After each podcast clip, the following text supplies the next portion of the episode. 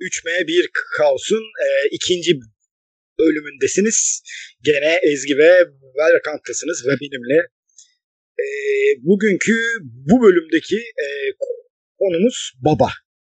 Babaların hayatımızdaki yeri falan tabii ki de değil. E, babanın güç merkezli olarak çoğunlukla tabii ki de ataerkil toplumlarda olan e, güç merkezli olarak en azından hani erkekler için çok büyük bir etkisi var. E, olumlu ya da olumsuz herhangi bir etkisi var. Etkisiz değil.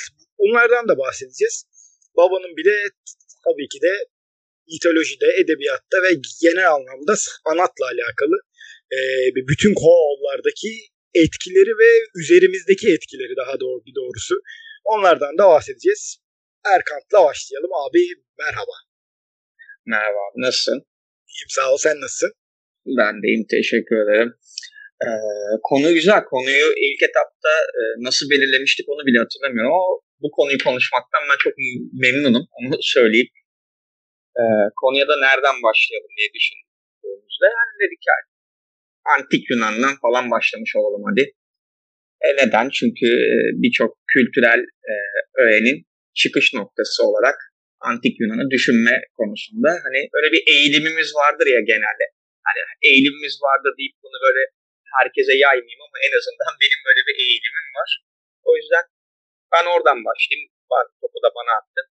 E şimdi birçok canlının yaratılışındaki iki bileşenden anne ve babadan yani yumurta ve spermden birisi ne sağlayan yani spermi sağlayan babadan konuşalım dediğimizde e, Zeus ilk akla gelenlerden. Sonuçta Zeus Tanrı'nın, Tanrıların ve insanların babası olarak karşımıza çıkar. Birçok kültürde de zaten böyle kurucu kişiliklere, kurucu figürlere, simgelere rastlarız. Hani ta antik Yunan dünyasından çok sonra ama çok binlerce yıl sonra Amerika Birleşik Devletleri'nin kuruluşunu hatırlarsak orada hani Founding Fathers denilen bir e, kült vardır. E bizim dahil olduğumuz Türkiye Cumhuriyeti'ni düşünürsen e, burada da kurucu babalar değilse bile en azından Mustafa Kemal Atatürk için tarihin farklı anlarında e, haberlerde e, Türklerin babası The Father of Turks şeklinde sembolize edilir. E şimdi demek ki bu kadar kültürün her tarihinde etkisi olan bir kişilikle, bir figürle, bir e, insan veya tanrıyla e, bir, bir aradayız.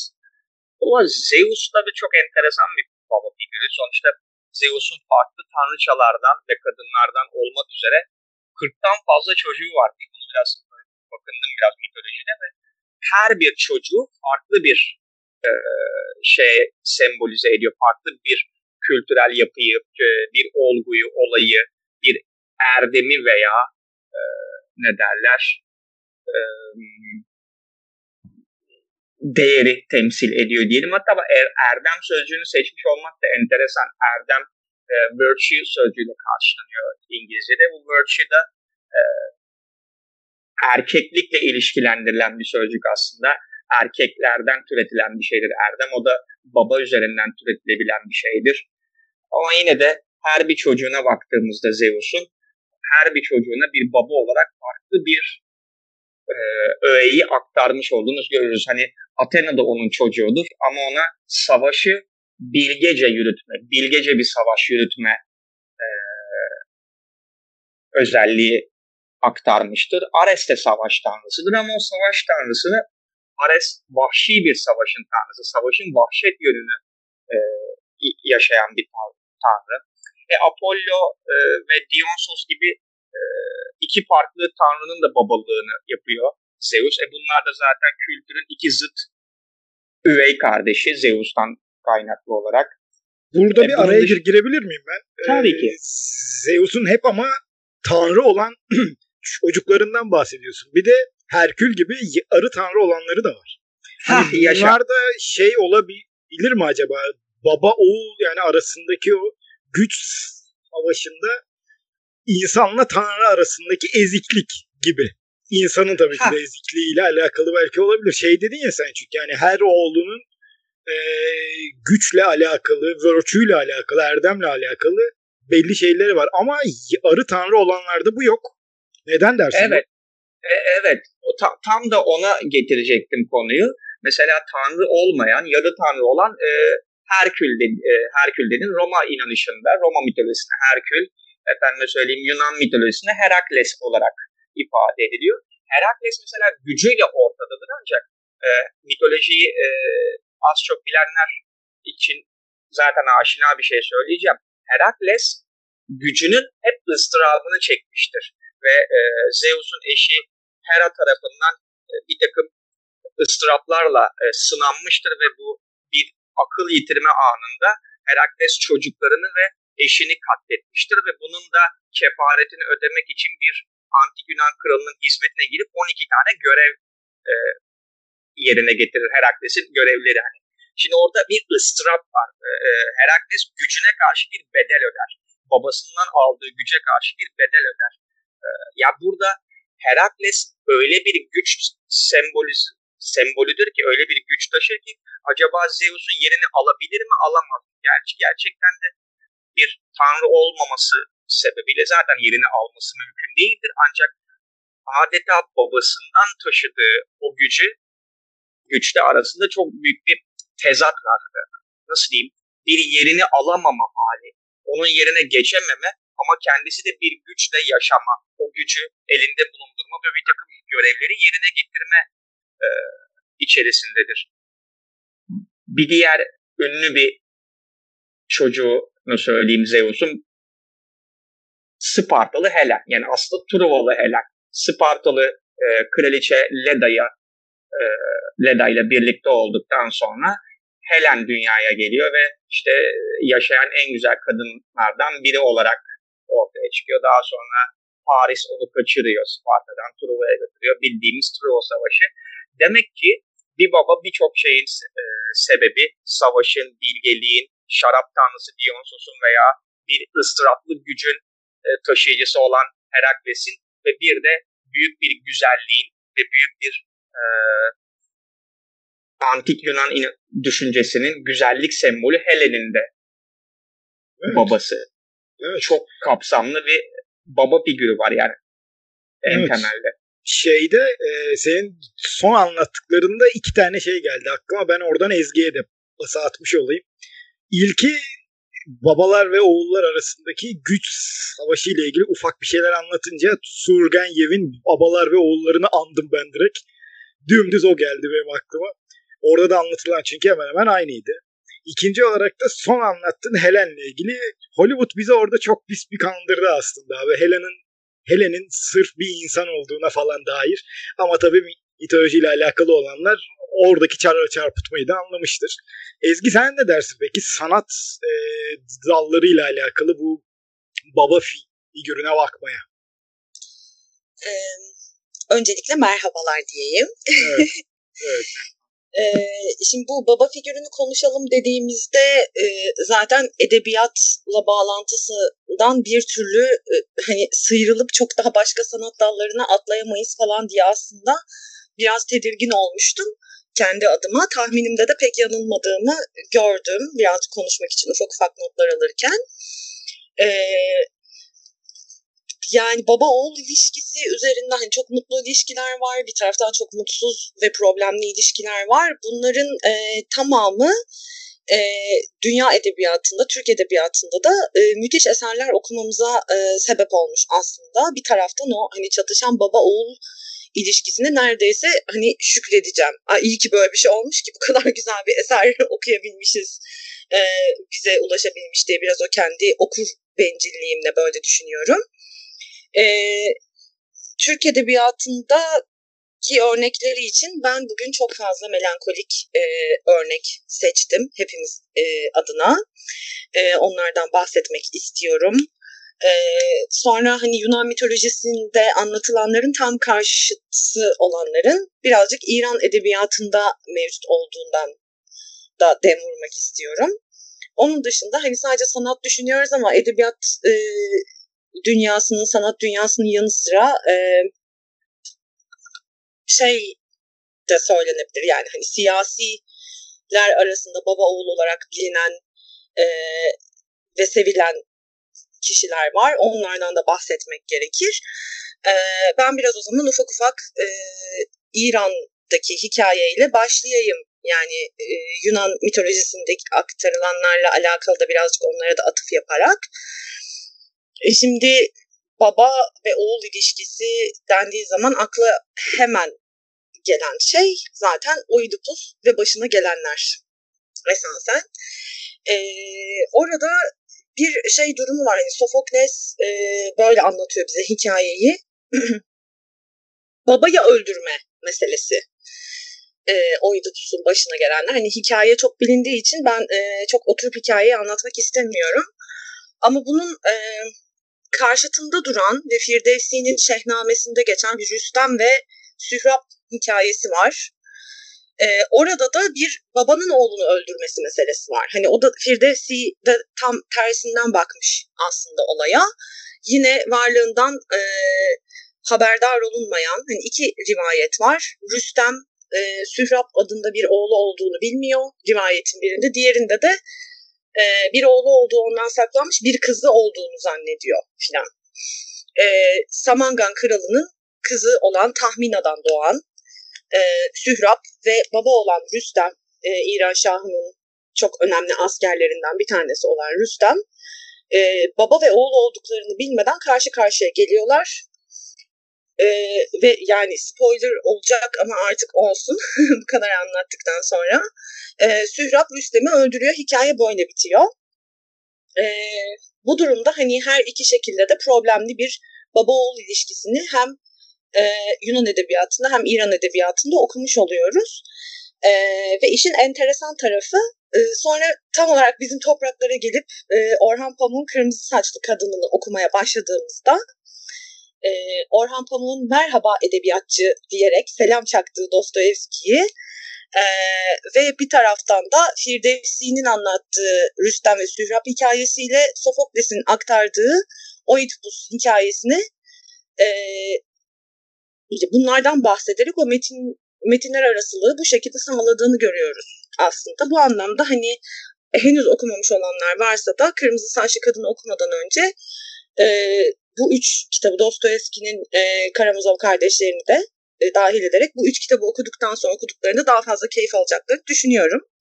Bir girebilir miyim araya? Tabii. Sen peki bu e, yani şeyinki yani Ödipus'un da olduğu gibi şeyden de bahsedelim tabii azıcık Ödipus'tan da.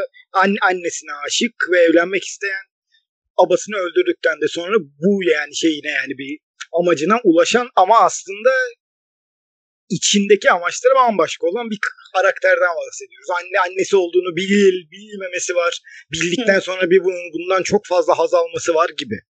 Ama çoğunlukla hani bu babayla alakalı güç dengesizliği ya da güç savaşından bahsediyorsak senin baktığın açı nasıl peki, burada? Hani bahsettiğim bu İran'dan çıkan hikayede de öyle. Hı hı. Ee, yani büyük büyük bir olasılıkla herhalde sen de ben gibi bir düşünüyorsundur. Ataerkillikle bunun çok fazla alakası yok. Tabii ki çok fazla alakası var. Çünkü hani Oidipus'ta hikayede zaten işte bir kahin e, bir oğlun olacak ve seni öldürüp e, annesiyle evlenecek dendiği için işte bilmem nerelere terk edilen bir bebek var. E, sonra aynı kahin miydi başka bir kahin miydi onu hatırlamıyorum ama tekrar işte Oidipus büyüdükten sonra bir kahinin ona e, bu kehanette bulunması ve onun büyüdüğü toprakları terk ederek zaten e, tekrar biyolojik anne babasının olduğu yere gelmesi ve olayların kahinin söylediği şekilde gerçekleşmesi meselesi var. Evet. E, İran'daki hikayede de şöyle bir durum. E, Rüstem yolunu kaybedip işte bu sarayda gidip prensesle tanışıyor, evleniyor onunla. E, ama kadının hamile olduğundan kimsenin haberi yok. E, işte o, or, oradaki kral da e, bu İran şahının askeri burada durmasın deyip e, bu evliliğin bozulmasını istiyor. Rüstem böylelikle orayı terk ediyor. Ama orada şöyle değişik bir şey var bu İran'daki hikayede. E, Prenses Tahmina e, kendi e, oğlunun babası gibi bir asker olup savaşmasını istemediği için e, ya varlığından hiç haberdar etmiyor ya da bir kızı olduğu haberini gönderiyor. Şimdi iki farklı şekilde anlatıldığı için böyle bahsediyorum. Birazcık İran'daki hikayede annenin de payı çok büyük. Sonra oğlum kendi kendine benim babamı bulmam lazım. İran Şahı'na açılan savaşta gidip savaşıp babamı e, babam olan Rüstem'i bulmam lazım diye bir gidişi var. İran'daki hikayede birazcık daha e, durumun olayın ne olduğunun çok farkında olan karakterler var. Esasen hani oğullar açısından bakacak olursak hani e, ama o karşı karşıya gelme anında mesela Oidipus e, onun babası olduğunu bilmeden onu öldürüyor. Ama evet. e, Sührab burada Rüstem'in babası olduğunu bilerek onu öldürüyor. Hani ben senin babanım dedikten sonra Sührab babasını öldürüyor. Hani buradaki o katillik durumu yani baba oğul ilişkisi üzerinden Sührab'ınki birazcık daha farklı ama tabii ki bir ataerkillik durumu söz konusu. Çünkü Rüstem o savaşta oğluna yenilmemek için elinden geleni yapma arzusunda ama yaşı sebebiyle ve karşısındaki o delikanlının heybeti sebebiyle yenileceğini de bir taraftan anlıyor aslında. Geri çekilmek de işte hani böyle bir gururuna yedirememe durumu falan da var. Evet. Ya şeyi aradaki farkı anladım evet.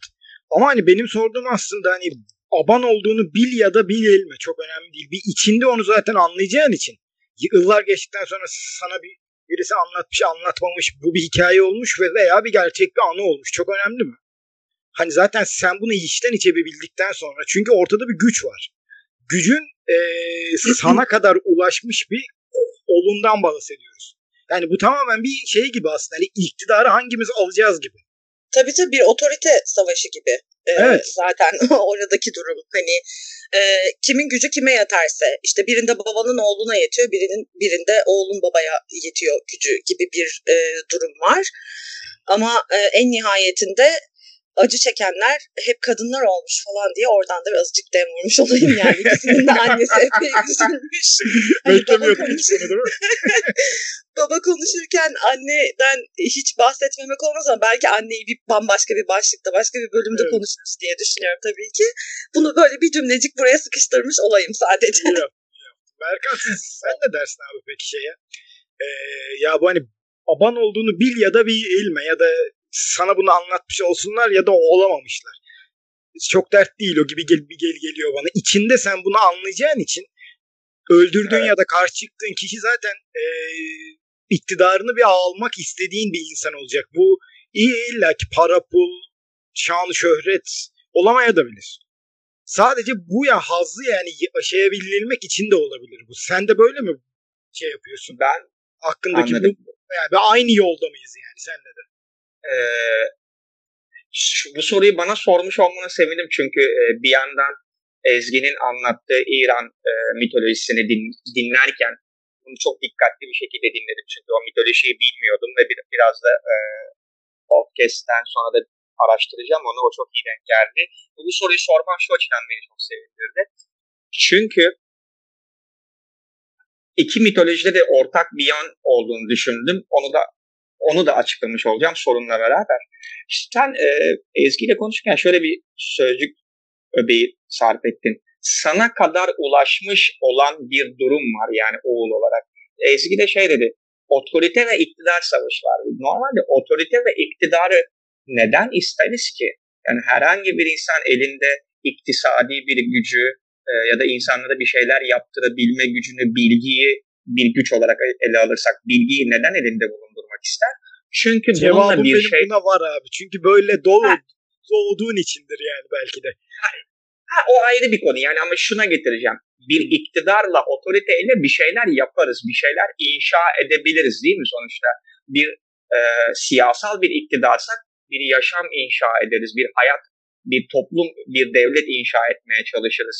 Efendim söyleyeyim bir ekonomik bir güç varsa, iktidar varsa elimizde şirket kurmak isteriz, tarımsal alan genişletmek isteriz.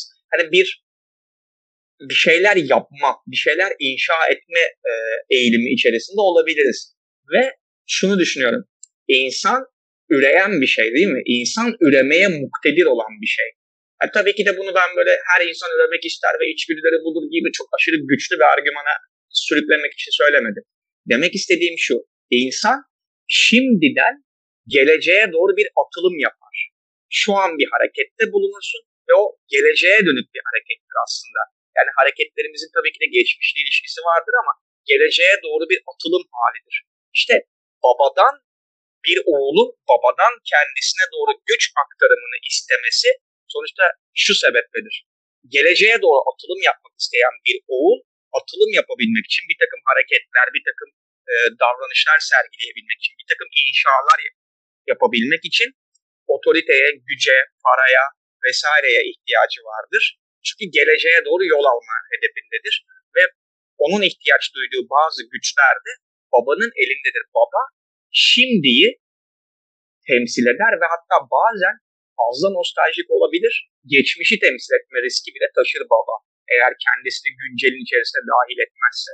İşte baba ile oğlun arasındaki gerilim bu güç merkezli olabilir. Bu gerilim bence şimdiyle gelecek arasında insanlığın şimdiden geleceğe doğru ilerleme ve soyunu devam ettirme, e, türünü devam ettirme arzusuna arzusundan hareketle ortaya çıkıyor.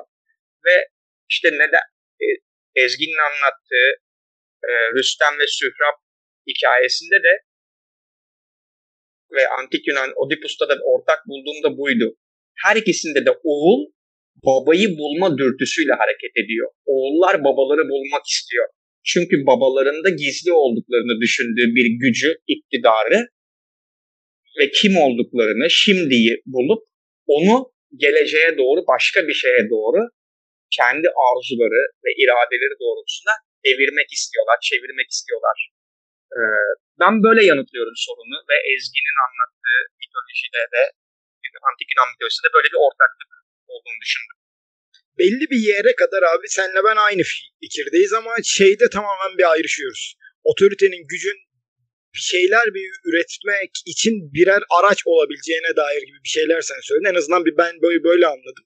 Yani otoritenin ve gücün ayak, evet. e, üretim için amaç veya araç olabileceğine pek inanmıyorum ben. Çünkü güç isteği dediğimiz şey hepimizde olan bir şey ve tamam ben şimdi aldım gücü ve ne, ne yapacağım diye bir planla hareket edemiyorsun onda. İlkel bir dürtü gibi bana da gel geliyor bu. Zaten seninle hem fikir olduğum yer orasıydı. Hani biraz önce bahsettim hani aban olduğunu bil ya da bilme sen onu bir öldürme isteğin olacak. Edim'de aradığım şey belki de oydu yani. Onun bir dürtü olabileceğiydi. Yani Ezgi sen ne dersin bunda? Ee, Berkant'ın çünkü geldiği yer dümdüz yani otoritenin ve gücün üretime dair kullanılabileceğinden ve abanın da bu yani bir üretim üretimin önündeki engel olabileceğinden bahsetti gibi anladım ben. Üretimi sağlayacak bazı e, bileşenlere sahip olabilir. Ondan almak şeklinde engelden Anladım. ziyade. Anladım. Ama engelde tabii bazen engele de teşkil edebilir. Bazen babalar oğulların önünde bu bağlamda bazen engel de teşkil ediyor diye düşünülebilir tabii.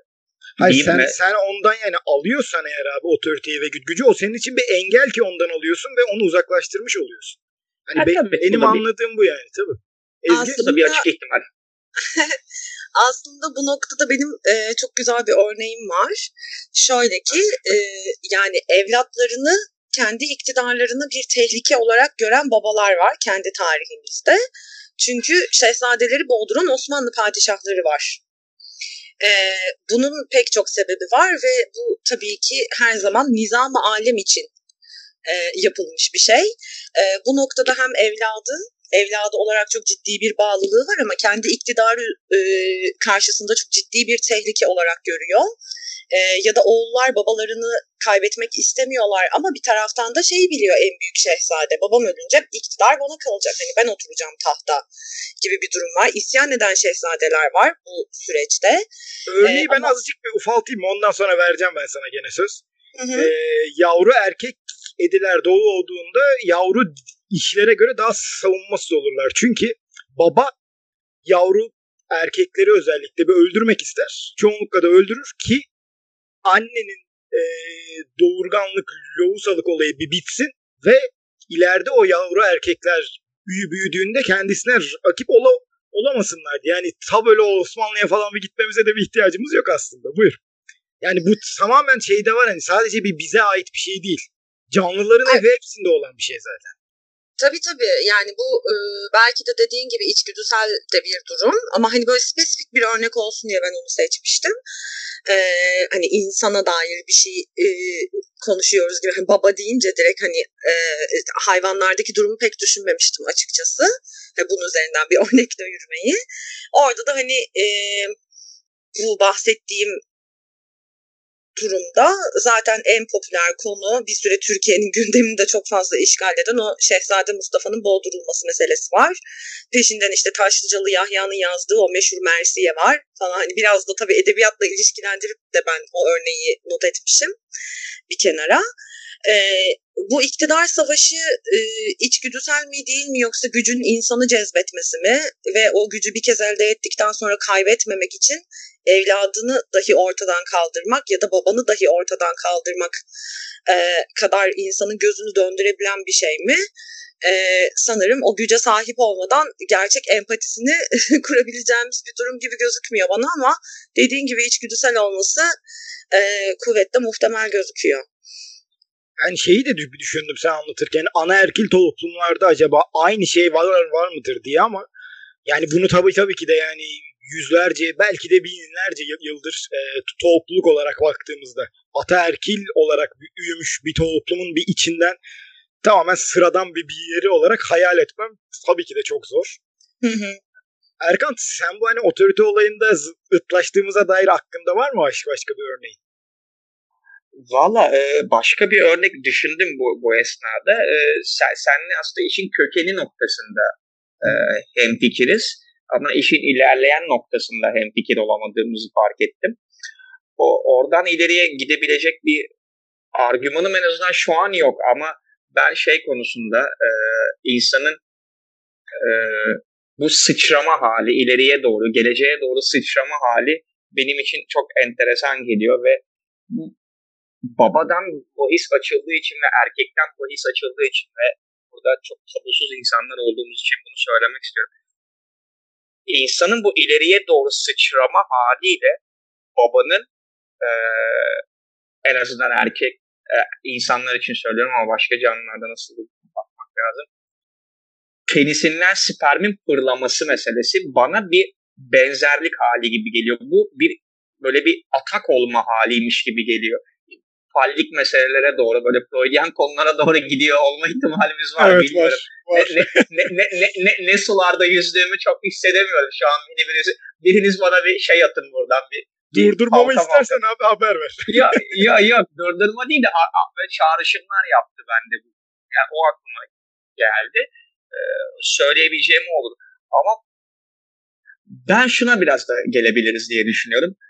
Ee, babanın bu koruma, kollama ve gözetleyici olma rolü de enteresan bir rol. Orta Doğu toplumlarında bu çobanla ilişkilendirilen bir şeydir. Ve hani bunun, bunun üzerinden bir şeyler konuşulabilir. Bilmiyorum sen ne dersin?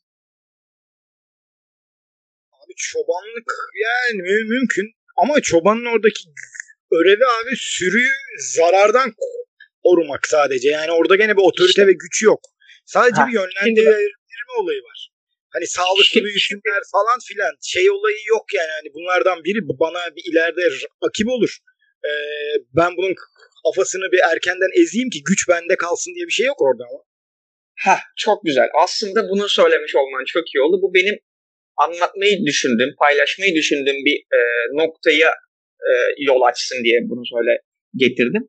Şimdi esasında Hazreti İsa Yahudi toplumunu günahlardan uzaklaştırmak, yanlışlarını düzeltmek e, amacıyla gönderilmiş bir e, gönderildiğini iddia ediyor. Onun kendi iddiası bu ve ısrarla da bunu söylemeye çalışıyor.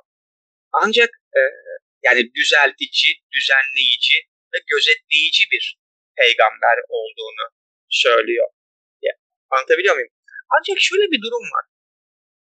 Hazreti İsa ve inanışı ve kültü, Hz. İsa kültü kendi başınayken yeni eski ahitte hiçbir şekilde böyle geçmez.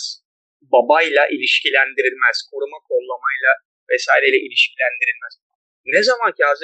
İsa kültü böyle Avrupa toplumlarına ve özellikle de Roma ve e, Yunan dünyasına, Helen, Helenistik dünyaya kayar, işte o zaman e, şu ünlü şeye geliriz. Baba, oğul ve kutsal ruh teslise geliriz. e, kutsal teslise geliriz.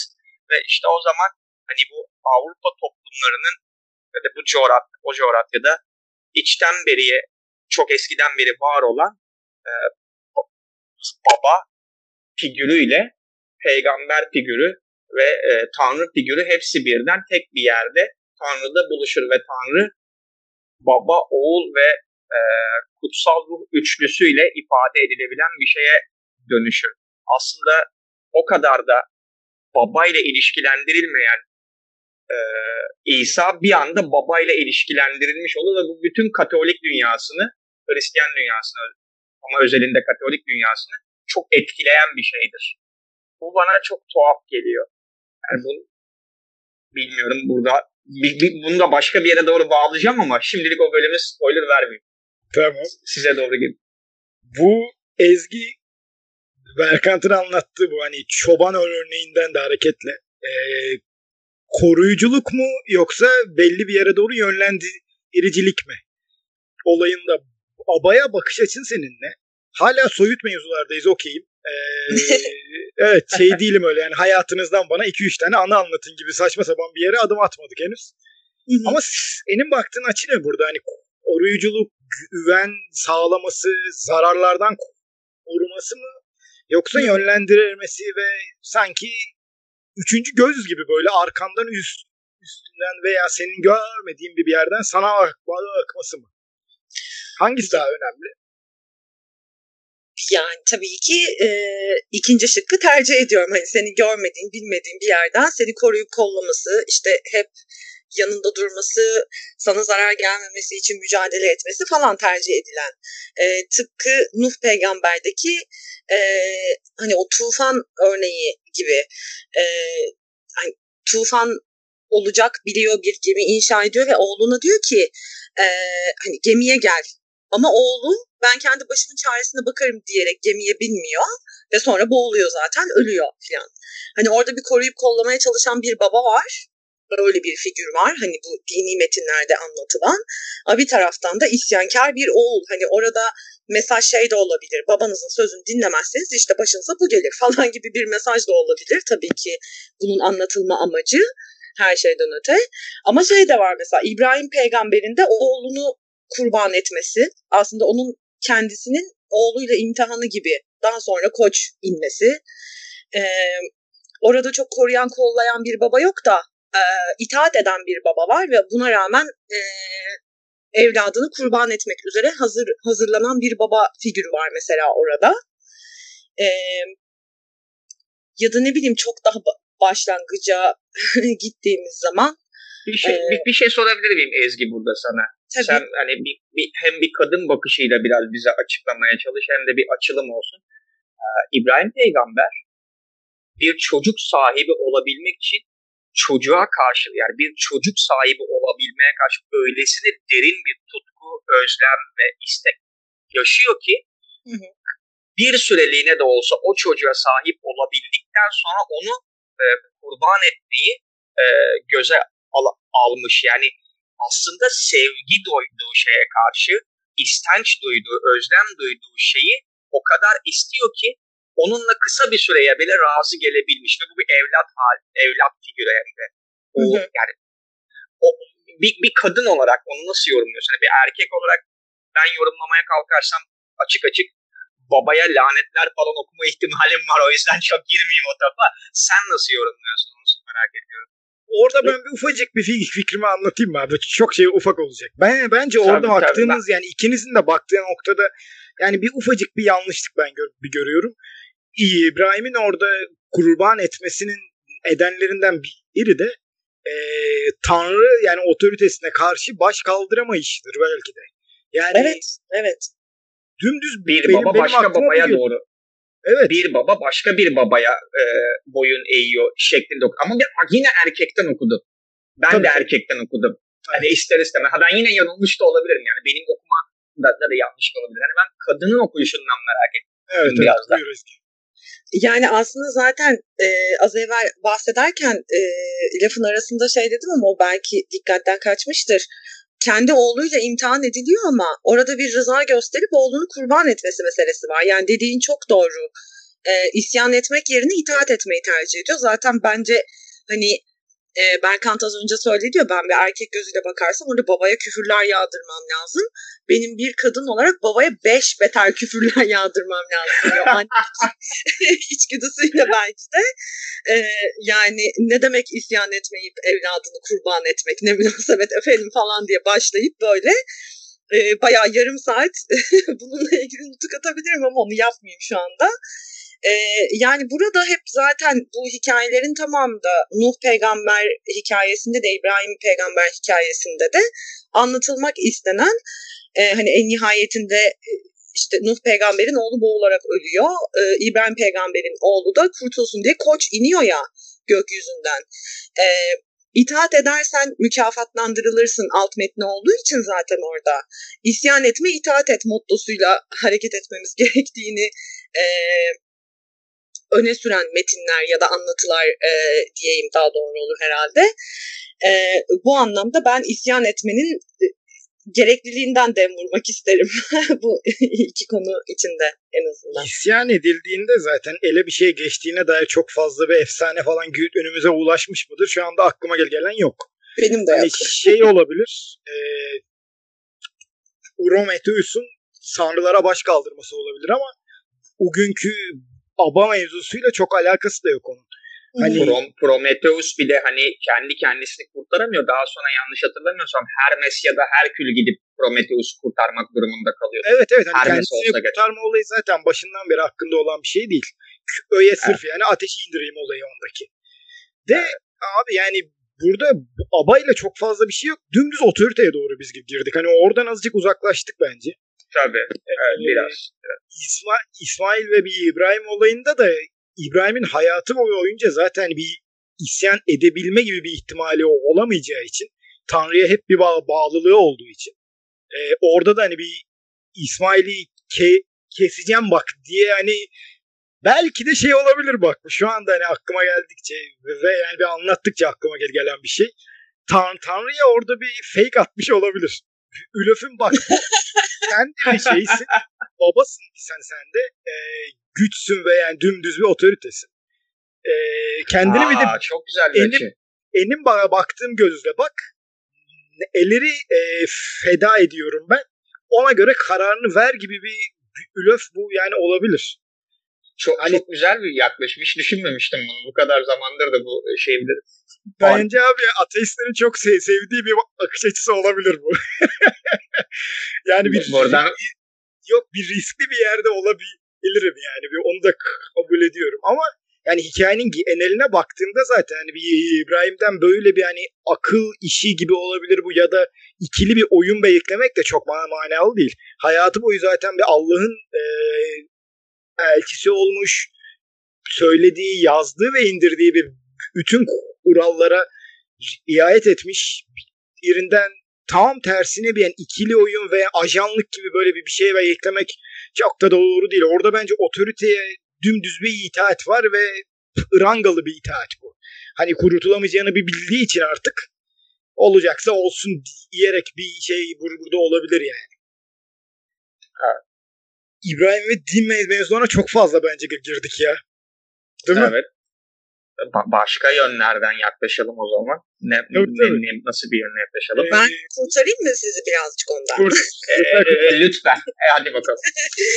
yani şöyle aslında hani e, birazcık daha önceki konuda hani otorite olarak mı görüyor kendini işte tehdit olarak mı görüyor e, sohbetimizden alıp şuraya evirmek isterim ben.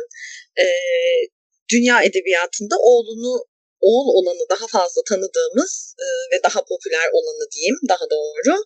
E, Alexander Duma baba ve oğul e, ikisi var. Onların hikayesi enteresan birazcık.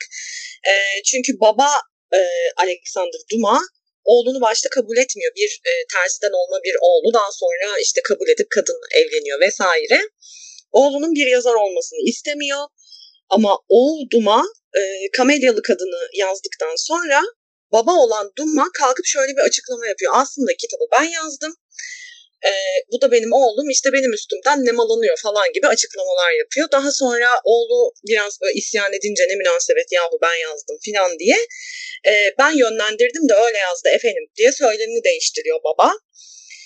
Sonra yine oğlunun açıklamalarına dayanamayıp en sonunda şeyi kabul ediyor. Evet oğlum yazdı o kitabı ve kendisi benden daha iyi bir yazar olduğunu kanıtlamış oldu Kameryalı kadınla filan diyor.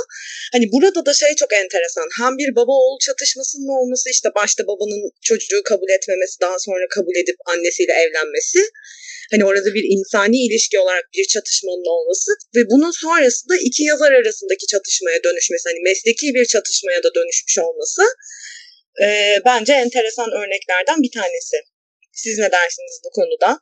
son benim anlattıklarımdan sonra işte ikili oyun böyle olur. Evet. Yapacağım yorum sadece benim bu şey olabilir ama burada şöyle şöyle bir abayı en azından elini daha rahatlatan bir şey var. Otorite onda.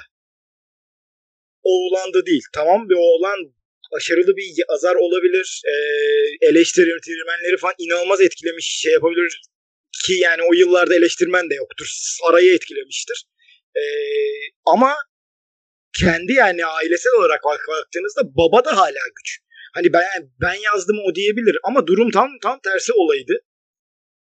Baba yazsaydı oğlanın böyle bir çıkış yani yapmayacağından da ben eminim. Önemli olan çünkü gücü elinde bu bulunduran yani bende abi otorite diyen ailenin reisi diyoruz bir kere. Reis yani. Reisi olanın her zaman daha rahat ve yani aklına gelen bütün her şeyi yani yapabilecek bir enişliğe sahip. Ben böyle böyle şey yaptım vallahi. Sen ne dersin abi? Ya şöyle bir durum var. Ben e, içinden böyle cımbızla sözcük çekmek değil amacım ama Ezgi'nin söylediği şey çok dikkatimi çekti orada. Mesleki çatışma yaşıyor olmaları çok dikkatimi çekti. Bununla ilgili e, farklı örnekler de verebiliriz. Aynı mesleği yapan baba oğullar e, babadan oğula zanaat karların birbirlerini eğitmesi de çok önemli bir tarihsel olgudur. Anadolu coğrafyasında muhtemelen İran'da da olmuştur. Avrupa'da zaten çok bilinen bir şeydir bu e, farklı zanaatlara. Ben şöyle bir farklı bir örnek size sunmak istiyorum.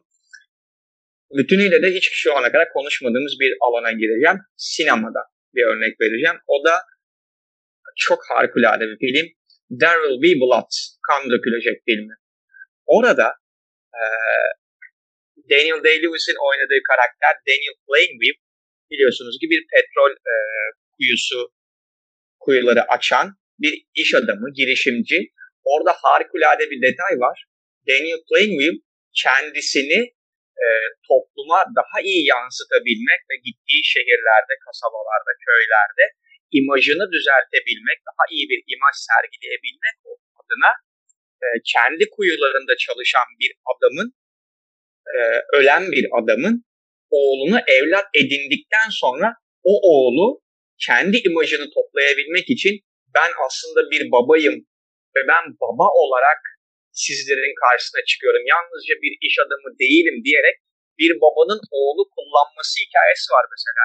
Bu mesleki çalışma deyince aklıma o geldi. Meslek meselesinden yürüdüm buraya geldim çok acayip geliyor yani. Hani bir imaj yönetimi olarak baba oluyor adam orada. Meslek mesleğini toparlayabilmek adına veya bir takım amaçlarını gerçekleştirebilmek adına baba olmayı göze alıyor. Ve orada şöyle bir durum var. Ee, daha sonra oğul sağır oluyor bir patlamadan sonra. Adam da onu bir sağırlar okuluna gönderdiği zaman yaşadığı kasabadaki din adamı oğlunu sağırlar okuluna göndererek aslında oğlunu iyilik yapmak amacıyla bunu yaptığını değil, kendisine ayak bağı olduğunu düşündüğü oğlunu e, oğlundan kurtarmak amacıyla bunu yaptığını yani aslında çocuğunu terk eden bir baba olduğunu iddia ediyor. Hatta ona bunu itiraf ettirmeye çalışıyor bütün cemaatin önünde. Ve adam zorla bunu itiraf ediyor. Öyle olduğunu düşünmese bile. Öyle olsa da olmasa da gördüğüm en tuhaf baba oğul ilişkilerinden biriydi. Hani otoritenin yine rolü var ama daha farklı bir şekilde var bence. Verdiğin iki örnek de abi aslında birbirleriyle şey gibi. E, dirsek eması var ama iki farklı örnek tabii. İlk ver, verdiğin bir örnekte bu zanaatle alakalı olan da şey herhalde bir en büyük şeydir. Ee, demircilik. Emircilik çünkü dümdüz yani eski çağlardan da beri şu anda yok gibi de. Ee, abadan oğula dümdüz aile mesleği olarak bir ilerleyen bir şeydi. Eğer aba oğluna emirciliği öğretmezse eğer ailesinin adının da yok olabileceğinden de emindi. Hani yani orada aslında e, oğluma yardım edeyim de o da bu, bu işi öğrensin yok. Soyadım ya da yani neyse oranın adı emircinin adı neyse ailenin adı neyse e, onun adı aslında devam etsin diye oğluna örnek şey yapıyor. Fil, ilimdeki örnek bambaşka bir örnek ki yani o film bir Abi benim de yani en fazla etkilendiklerimden biri. Hepsinde abi otorite var ve otoritenin ötüye kullanımını istesen de ve istemesen de bir ilinçli ya da bir ilinçsiz fark etmeksizin hallediyorsun bunu yani. Ay ben bunu yanlışlıkla yaptım bir istemeden oldu diye bir şey bence yok. Emirci evet. yani bir örneği bence burada olumlu olarak başlayıp azıcık baktığında böyle aa bak aslında değil değilmişlerden bence biri. Evet. Hani kendiyle ya çok ben... alakası yok onun yani. Ben o oğlumu çok iyi büyü, büyü, büyüteyim ve her şeyi anlatayım ona ki o da çok çok iyi bir anahtar olsun diye bir şeyi yok. Amacı yok ki orada. Yani aile adı. Orada bir sü- sü- süreklilik hissiyatı yaratabilmek. Ee, ona katılıyorum. Hani şey e, orada aslında çok içten içe işleyen bir mesleki çatışma belki de vardır ama hani e, ne ölçüde vardır onu bilmiyorum. Ama Daryl B. Blood'daki örnek bana çok enteresan gelmişti. Orada özellikle rahibin e, Eli'di yanlış hatırlamıyorsam karakterin adı. Daniel'a diz çöktürmesi ve ısrarla çocuğunu terk etmekle suçlaması.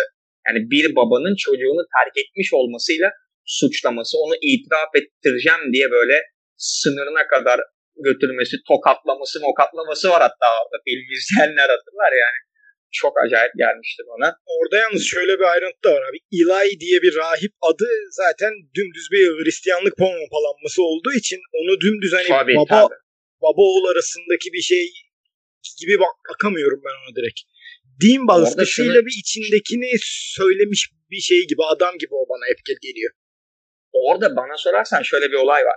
Eli Daniel'ı baba, oğul ve kutsal ruh üçlüsünü bozmak da suçluyor aslında. Çocuğu evet. terk etmekten kastı yani Tanrı'nın buyruğuna e, karşı gelmekle baba oğul kutsal ruh testisi bozuyorsun sen diyor. Testisi bozamazsın diyor. Ne olursa olsun testisi evet. bozamayacaksın ve bozmamalısına getiriyor diye evet. düşünüyorum. Bilmiyorum. Ezgi ne Sinemaya girdik bu? ama. Evet. Yani Demir, aslında... Demirci örneğinden de alsan olur. Ee, birden anlatabilirsin. Yani şöyle e, bunun bana hatırlattığı şu oldu aslında. Hani gene çok alakasız noktaya çekeceğim belki ama e, Habil Kabil hikayesi hani babaya isyan gibi oldu. Hani öldürmeyeceksin emrine karşılık işte yeryüzünün ilk cinayeti. E, birinin diğerini öldürmesi durumu. Orada artık babanın oğullarıyla imtihanı mı oğulların e, babaya isyanı mı ya da e, kural tanımazlığı mı ee, Merak da yok mu orada ya? Öldürsek ne olur lan acaba gibi. Hep ben mesela bir aklımda oluyor benim yani tamam. Hani çünkü daha önce bir yapılmamış bir bir şey bu. ne olacak acaba diye. Evet. Hani bu şey gibi hani ufakken böyle suyun altına dalıldığınızda denizde ya da havuzda nefes almaya bir alışsak ya ne oluyormuş gibi bir, bir şey gibi. E, tabii mutlaka onun da etkisi var ama hani az önce Berkant'ın filmden bahsederken en son söylediği şey dikkatimi çekti. Ya o beni bu noktaya getirdi aslında bu örnek noktasına. Hani orada baba oğul kutsal ruh o üçlüyü bozmakla suçladı demişti ya. E, oradan aklıma gelen şey aslında hani burada da e, benzer bir şey tabii ki zaten İsa'dan önceki bir e, hikaye bu ama e, aslında her şey bu noktada buradan mı başlamıştı gibi e, bir e, soruyla bu örnek noktasına geldim. E, ama hani babaya layık olabilmek e, duygusuyla hareket eden e, hikayelerde çok fazla. Hani bir türlü baba onu eleştirmemiş olmasına rağmen, aşağılamamış olmasına rağmen, travmatik bir hayat yaşatmamış olmasına rağmen e, kendini sürekli yetersiz hissetmek, hani orada başka bir kompleks duygu var tabii. E, sana bu anlamda travmatik bir şey yaşatılmasa da sanki travmalarla dolu bir hayat yaşamışçasına babaya layık olmaya çalışma e, dürtüsüyle de çok fazla karşılaşıyoruz. Evet. E, edebiyatta. E, özellikle hani metinlerin bazıları çok açık şekilde bunu anlatıyor. E, örneğin mektuplarıyla meşhur sevgili Kafka'mızda e, da bununla karşılaşıyoruz. Hani babayla çok ciddi bir problemi var kendi içerisinde. Bir taraftan da çok ciddi bir hayranlık da duyuyor. E, hayatıyla ilgili bazı ipuçlarını da yakalıyoruz o mektuplardan falan ama e, bir taraftan da şeyle de karşılaşıyoruz. Babasının hayaletiyle babasının cinayetini çözmeye çalışan bir Hamlet hikayesi de okuyoruz. Ee, hani hiçbir baba oğul düşmanlığı yok arada. Bilakis e, çok kuvvetli bir baba oğul bağı var orada ortada. işleri karıştıran bir amca var. Ee, orada başka bir iktidar mücadelesi var aslında ee, falan. Hani gerçekten baba oğul konusu e, sinemada da e, başka sanat dallarında da gerçekten bizi çıkmaz noktalara sürükleyen en başat konulardan bir tanesi herhalde. Ben burada şöyle bir gireyim. Zaten aklımdaydı bu. Ee, özellikle şu hani nerede aklıma gel geldiğini hatırlayayım. Edilerden bahsedip senin özünü yar, yardığımda ikiye herhalde aklıma gel gelenlerdi. İkinizden de abi şimdi çok şey yaptık ya çünkü. Soyut mevzulardan bahsettik. Yani azılı tarihten okuduk ve yani okuduklarımızı aklımızda kalmışları anlattık. Ee, öznel çok fazla bir şey anlattık mı çok emin de değil, değilim ondan. İkinizden de şimdi şey bir alayım mı? Babanızla alakalı içinize oturmuş böyle bir anı. Çok fazla hani içiselleşmeye de bilir. Çok dert değil o. Yani e, elbette ki çok fazla anınız yani olabilir. Ee, anlatır mısınız anlatmaz mısınız çok şey değilim ondan ama en azından somutlaşmış da olalım ben istiyorum. Yani somutlaşmaya da doğru bir şey atmış olalım, adım atmış olalım. Berkant? Valla ben e, anlatırım böyle bir çok vurucu iki tane hikayem var. Ee, Birini istersen seç ve anlat yani. Se- seçeceğim. Daha vurucu olanı anlatmak istiyorum. Ee, çünkü ilk hikayede üç kişi birden yaşıyor ama ikinci hikayede üç kişiden biri yaşamıyor ve yaşamayarak çok büyük bir etkiye sebebiyet veriyor. Yaşamamasıyla çok büyük bir etkiye sebebiyet veriyor. Ee, ben, babam ve e, dedem, babamın babası olan dedem arasında geçen bir hikaye. Ben e, yaklaşık 15 yaşındaydım bu olay olduğunda. Çok zorlu bir 14-19 yaş arası yaşadım ben sağlık problemleri sebebiyle. E, iki tane e, ameliyat oldum ve çok uzun da bir ortopedik tedavi süreci oldu dizimle ilgili ve bu tabii o yaşlarda yaşayınca insanın ciddi anlamda psikolojisi bozuyor, ee, çünkü ergenliğin getirdiği birçok şey var. Vücudun değişiyor, dünyan değişiyor, dünyan karmaşıklaşıyor. Onu algılamaya çalışıyorsun ve bir yandan da e, vücudunda çok daha gözle görünür fiziksel bir bozulmaya sebebiyet veren bir e, ameliyatlar dizisi ve tedavi vesaire bununla uğraşıyorum. Bir gün artık yine bu depresyon haliyle babamın nasıl bir e, çıkmazın içerisinde, nasıl bir açmazın içerisinde sürükledi, sürüklemişim ki e, evde oturuyoruz. Benim odamda oturuyoruz. Ben e, yatakta oturuyorum. Babam karşımdaki kanepede e, oturuyor. Ben bana bir şeyler anlatmaya çalışıyor. Annem de ayakta bizi dinliyor. E, ve dedem bu olaylardan yaklaşık 10 yıl kadar önce de 10 yıl değilse de bir 9 yıl kadar önce ölmüştü. Ve babama öyle bir açmaza sürükledim ki artık mantıksal sınırları o kadar zorluyorum ki o yaşımdaki halimle. O kadar zorluyorum ki olmayacak yerlere. Babam en son şu cümleyi söyledi. Berkant insanlar kendi babalarını toprağa elleriyle koyduğu bir dünyada yaşıyoruz gibi bir cümle sarf etti bana ve hayatımda ilk defa babamın bağladığını demeyeyim ama ben hiç görmemiştim babamın ağladığını ama böyle sınırına geldiğini ve çok zorlandığını, psikolojik olarak çok zorlandığını, fiziksel olarak çok zorlandığını, duygusal olarak çok zorlandığını e, gördüm. Şu an sesim biraz titriyor mu bilmiyorum ama çok evet abi vurucu. Bu, bu, ya a, a, yani duygusallaşma, psikolojik olarak çok vurucu bir andı. Daha, daha da bir şey anlatmıyor. Çok sertti. Yani çünkü bir kişinin olmamasıyla hayatta o, bir kişinin olmasıyla dünyaya gelmiş iki farklı kişi o olmayan kişi yani dedem o olmayan kişi dedem bizi hala bir şekilde hayata devam etmeye kendi ölümüyle bize hayata devam etmeye itiyordu.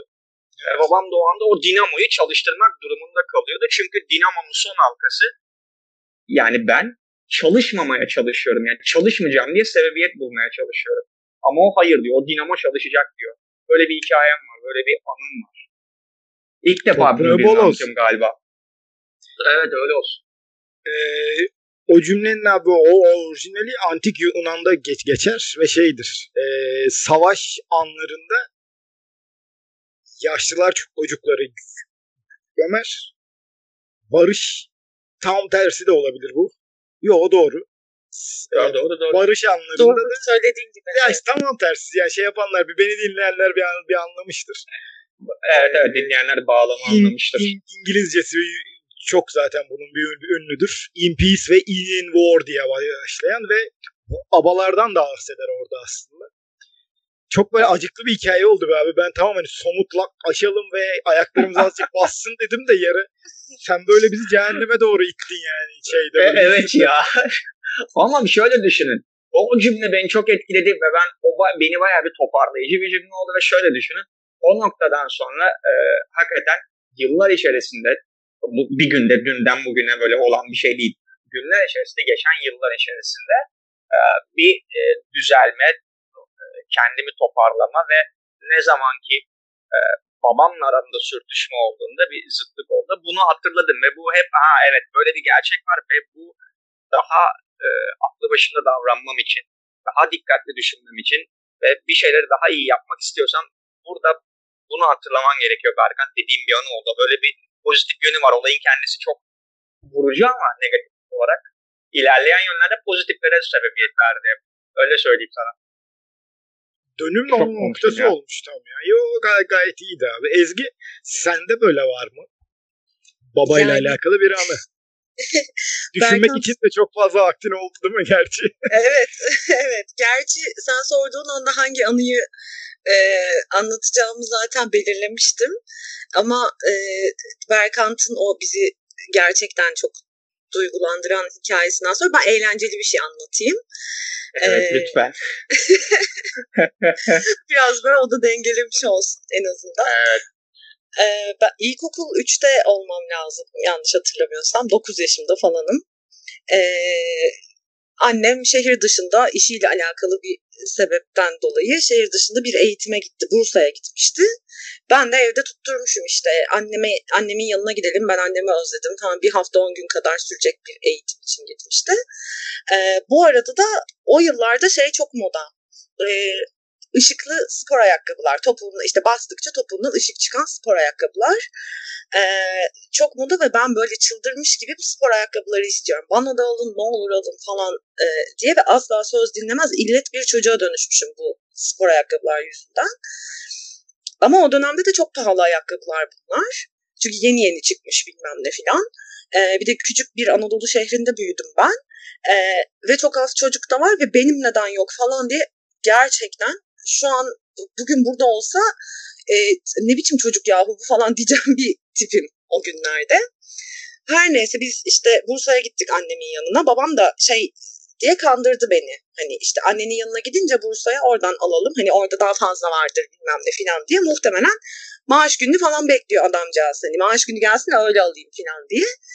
Ee, gittik işte ben hemen gider gitme annemi gider gitmez annemi gördük e, falan dışarı çıktık dolaşıyoruz Bursa'da. E, tabii ben ayakkabı ayakkabı diye bağıran bir tip hala.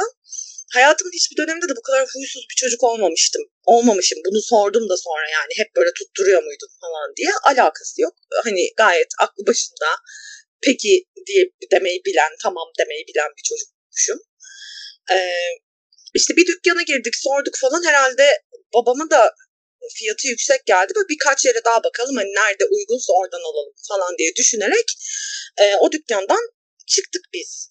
Ama ben benim de kafamda böyle çılgın sorular var. E, almayacaklar galiba, beni mi oyalıyorlar falan gibi.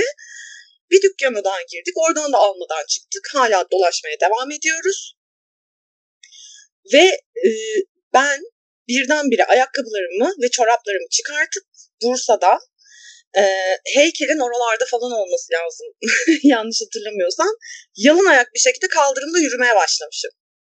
Buralar ben ben de çok flu ama hatırlıyorum. Ve şu, ya şuna benzer tam olarak böyle değil de hani şuna çıkan cümleler söylüyorum.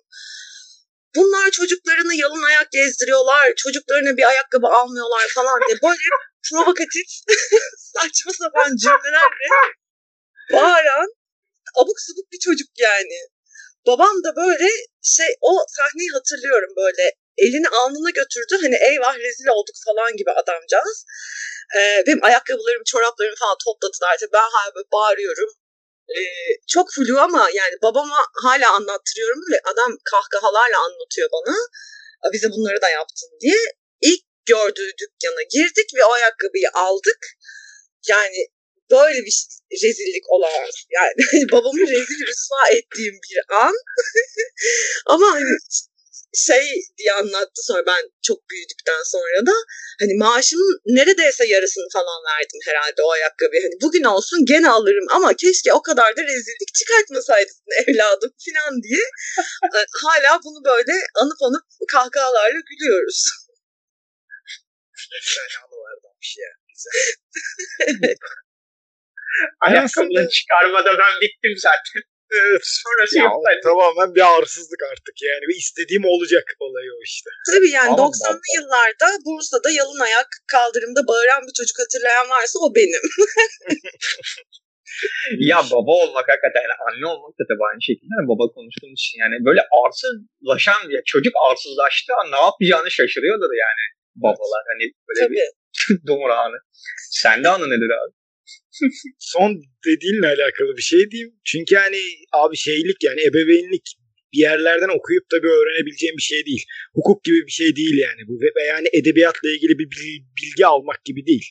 Ya, aşıyınca bir öğrenebildiğim bir şey. Hani başkasının çocuğuyla 10 saat, 15 saat, 2 ay, 4 yıl falan baş başa kal- kalsan da öğrenebileceğim bir şey değil. Kendi, kendininki de değil ya tabii ondan. Bende iki tane var ama anı gibi anlatmayayım ben bunu. Böyle e, ısaltarak anlatayım. İlki e, ortaokuldaydım galiba. Ya ilkokul 5 ya ortaokul çok emin değilim. Her yaz Kur'an kursuna gidiyordum. İstediğim anlar da oluyordu ama çoğunlukla aile zoruyla oluyordu bu. E, çoğunlukla da özellikle 3 aydı süreç. İlk bir haftadan sonra falan Kur'an kursuna gidip oradan 10 dakika sonra çıkıp akınlardaki atariciye hemen gidiyordum. Bir kere beni görmüş orada. Herhalde apartmanın önündeyken ee, gel dedi buraya anlattı. Bir, bir daha oraya gitmeyeceksin dedi. E, görmeyeceğim orada seni de bir daha. Ve ben, ben de yav he he gibi bir tepki verdim, orada. Sonraki gün e, belki bir iki gün daha olabilir. Arada tekrar biz aynı şeyi yaptık arkadaşlar ve abam atarcıyı bastı ve o, ondan önce ve ondan sonra da olduğu gibi hayatımdaki ilk ayağımı atmıştı. Orada şeyi anladım ama. Ee, şeyi de anlatayım. Bir ikinciyi de ufacık anlatayım. Oradan sonra anlayacaksınız. Babam mali müşavir. Ee, eminli olabilmek için sınavlara falan da hazırlanıyordu. Kırklarından sonra. İzmir'de gayet merkezi bir yerde. Ofisi de vardı. Yanında alışanlar da vardı. Dört kişiydi herhalde ve yaşları da 30-35 arasıydı hepsinin. E, Engin abi diye bir abi vardı.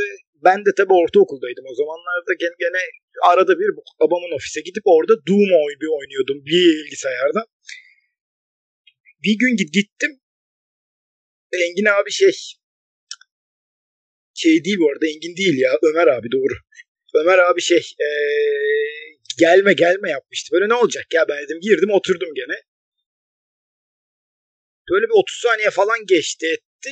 babam bir bağırmaya başladı ama hani evde ya da babam annem falan ailecek bir, bir yerden hep birlikte olduğumuz bir, bir, yer, bir yerde ağzından çıkabilecek herhangi bir şeyler değildi onlar. Hani üfür bazen vardı ve çok sert değildi ama emredicilik ve ben sizin, sizin üzerinizdeyim. Siz benim altımdasınız ve verdiğim işi yapmalısınızı dik, dikte ediyordu direkt ve 30-35'indeki yani adamlar tamam abi tamam abi diyerek e, yani üzerlerine düş, düşen ama yapmadıkları işi yapmak için harıl harıl alışıyorlardı. Ya yani mesela ilk bu hani Kur'an kursu ve şey yani ayak mevzusu çok önemli değil aslında. İkinciyi de düşündükten sonra evdeki yani ataerkilliği, baba erkillik yani bence aslında bu hani baba erkilliği e, çok net bir anlıyorsun orada. Yani ofiste asılsa adam bir evde de aynı, sokakta da aynı,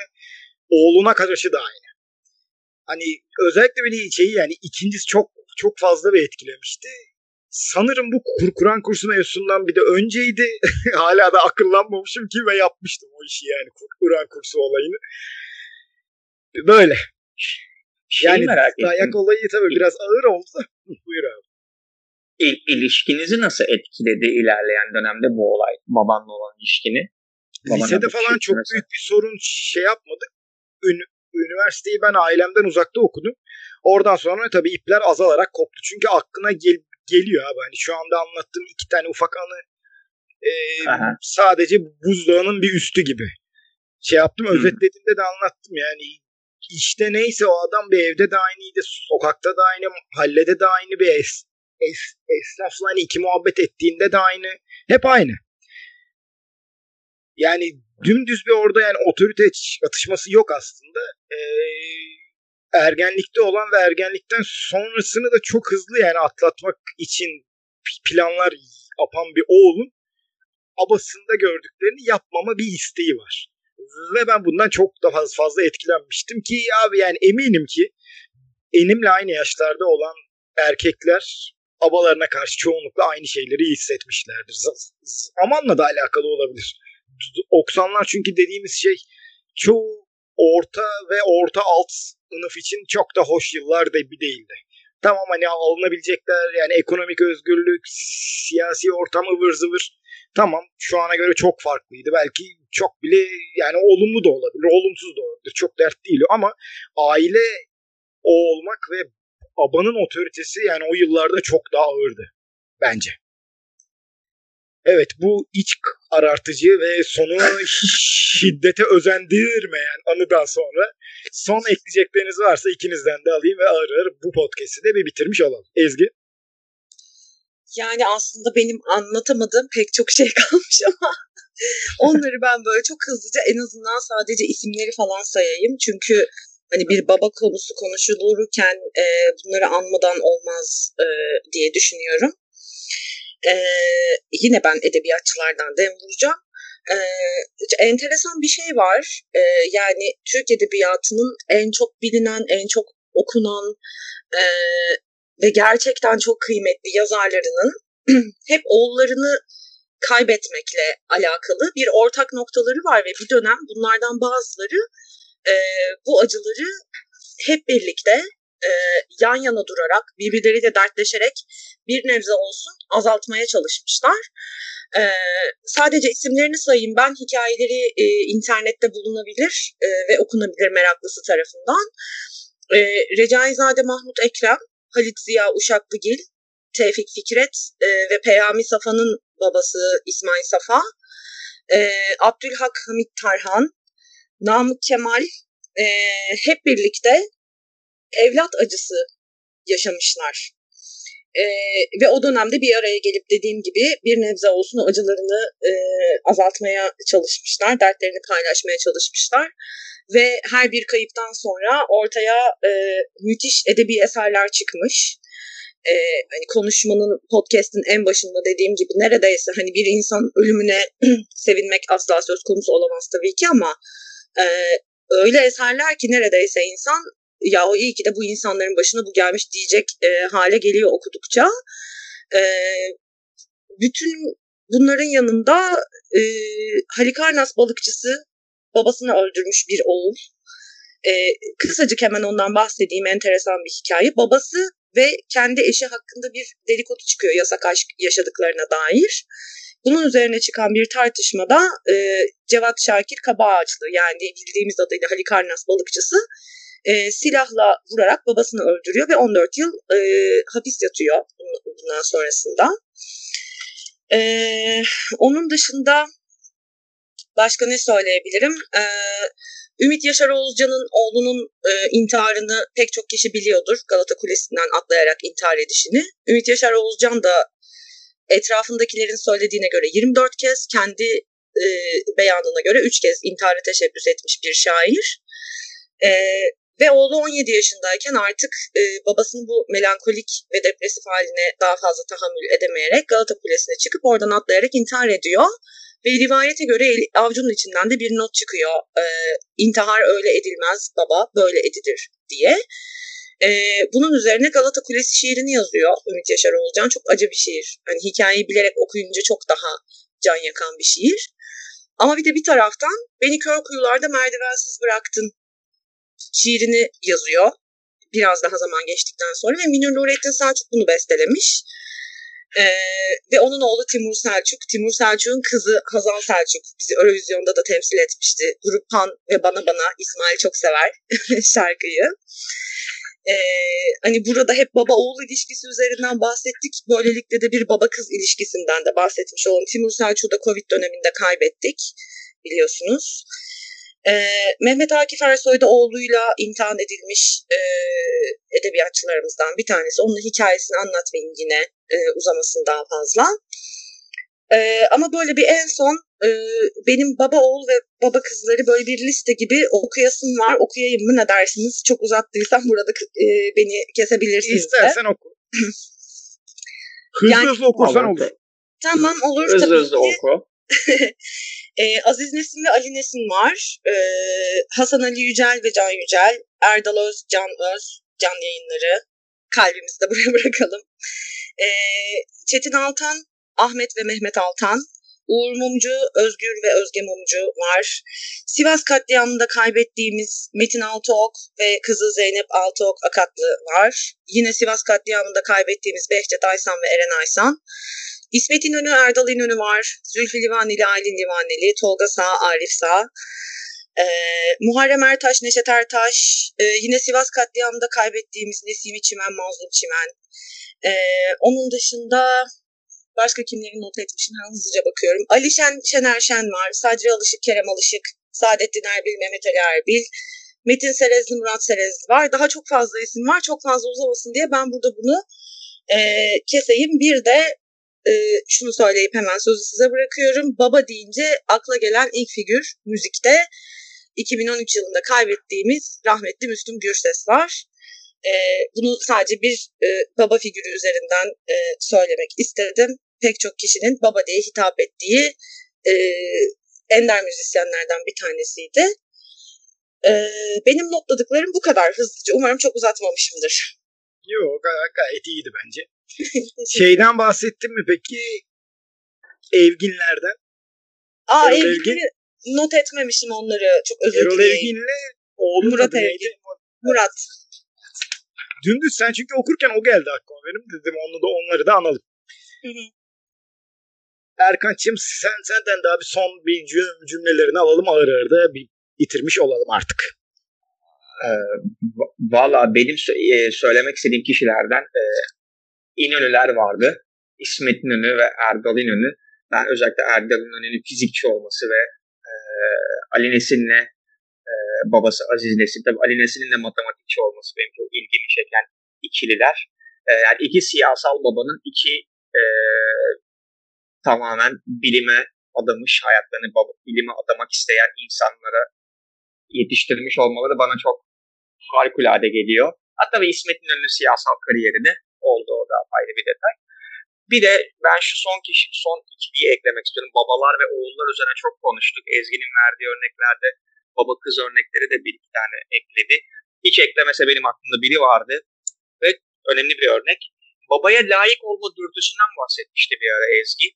Babasına layık olmak isteyen ve babasıyla aynı alanda çok uzun süreler çalışan bir kadın var. Ee, hangi ikiliyi söyleyeceğimi bilmiyorum. Tahmin eden var mı ama söyleyeyim. Sigmund Freud ve kızı Anna Freud'u burada e, pas geçmek istemiyorum. Yani bunların üzerine bu ikili üzerine uzun uzun konuşmak gerekir. Belki bunun için apayrıca bir bölüm yapılabilir. Onların bu çok enteresan ilişkileri var. Çok enteresan çalışmaları zaten bütün 20. yüzyılı etkiledi. Psikiyanalizde ve psikoterapide çok tartışmalı iki kişi ama kendi dinamikleri de çok enteresan bir ikili. Sigmund Freud ve Anna Freud'u babalar ve kızları diye bir bölüm yapsak herhalde saatlerce konuşmamız gerekirdi. Ee, söyleyeceklerim bunlar aslında. Herkese teşekkür ediyorum yine dinledikleri için. Başka bir bölümde yine burada olacağız. Bizi dinlemeye devam etsinler diyorum. 3M 1 Kaos'un ikinci ölümü de böylelikle bir bitmiş oldu.